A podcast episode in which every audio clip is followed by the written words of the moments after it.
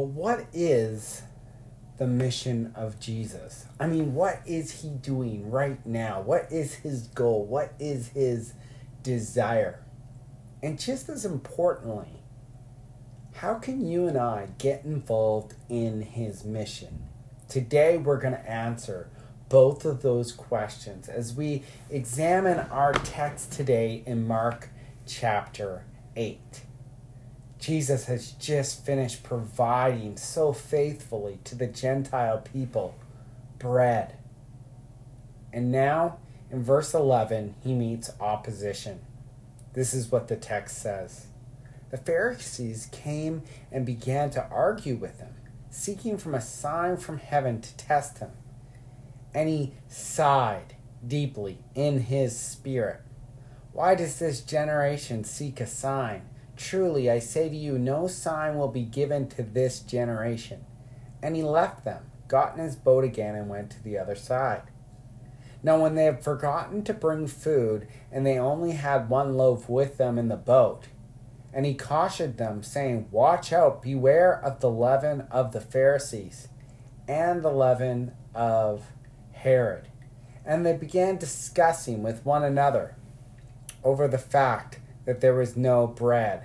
And Jesus was aware of this and said to them, Why are you discussing the fact that you have no bread? Do you not yet perceive or understand?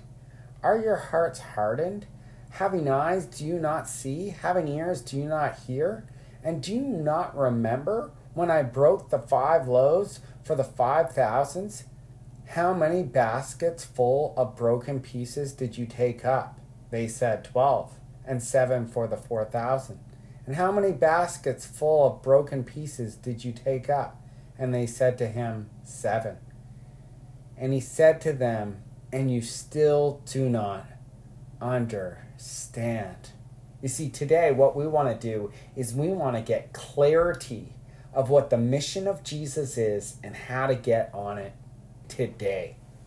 And so in verses 11 to 13, we first see the opposition to the mission of Jesus. The Pharisees come to Jesus not for forgiveness or restoration, but rather to test him, to argue with him.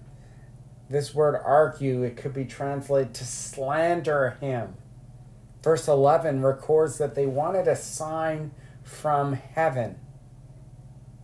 You see, what they were expecting wasn't for them to, for Jesus to provide bread to the Gentile people or the Jewish people.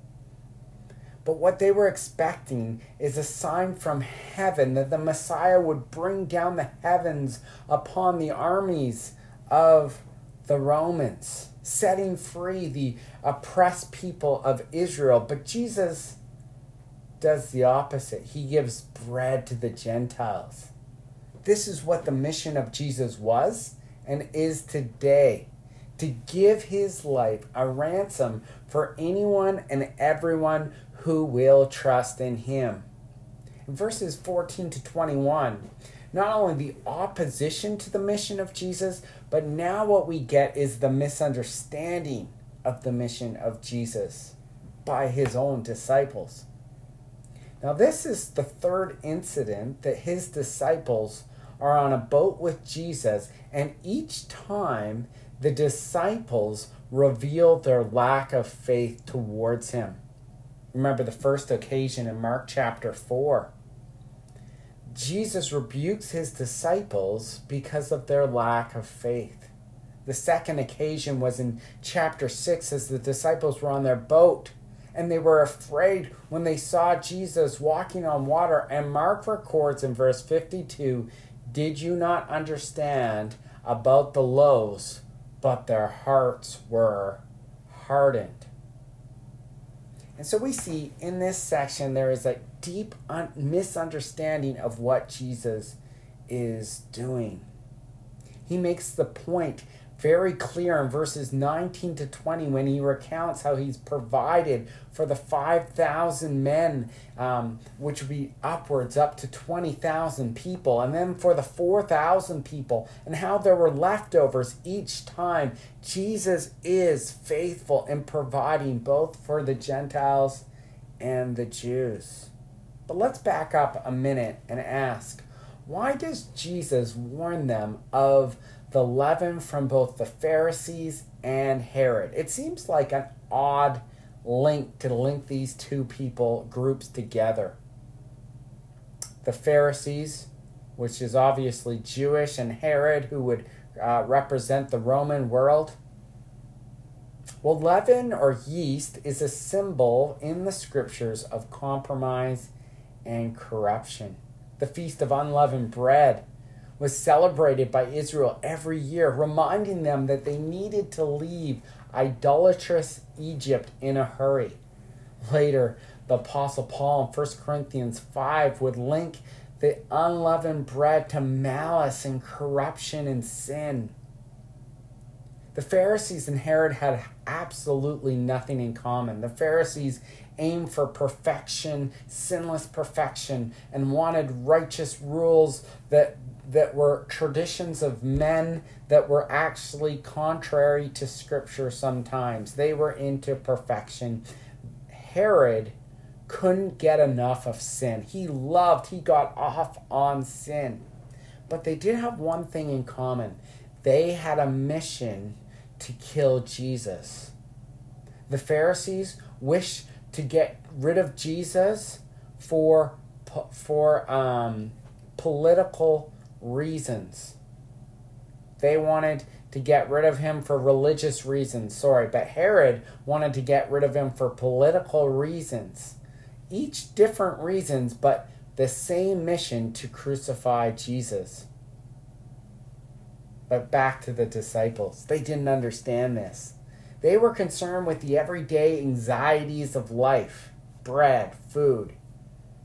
Jesus makes the point so clear by, by quoting the ancient prophet Isaiah, essentially telling these disciples, You don't get it. Your hearts are hardened. How about you and I? Are we so consumed in the here and now that we forget about the eternal perspective in life? Do you understand the mission of Jesus? Mark chapter 10 makes this clear in verse 45. For even the Son of Man came not to be served, but to serve and give his life a ransom for many.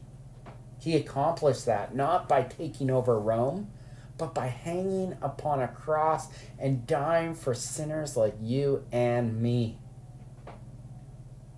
Jesus makes it even more clear. The verses um, coming up to this verse. In verse 42, it says this in Mark chapter 10.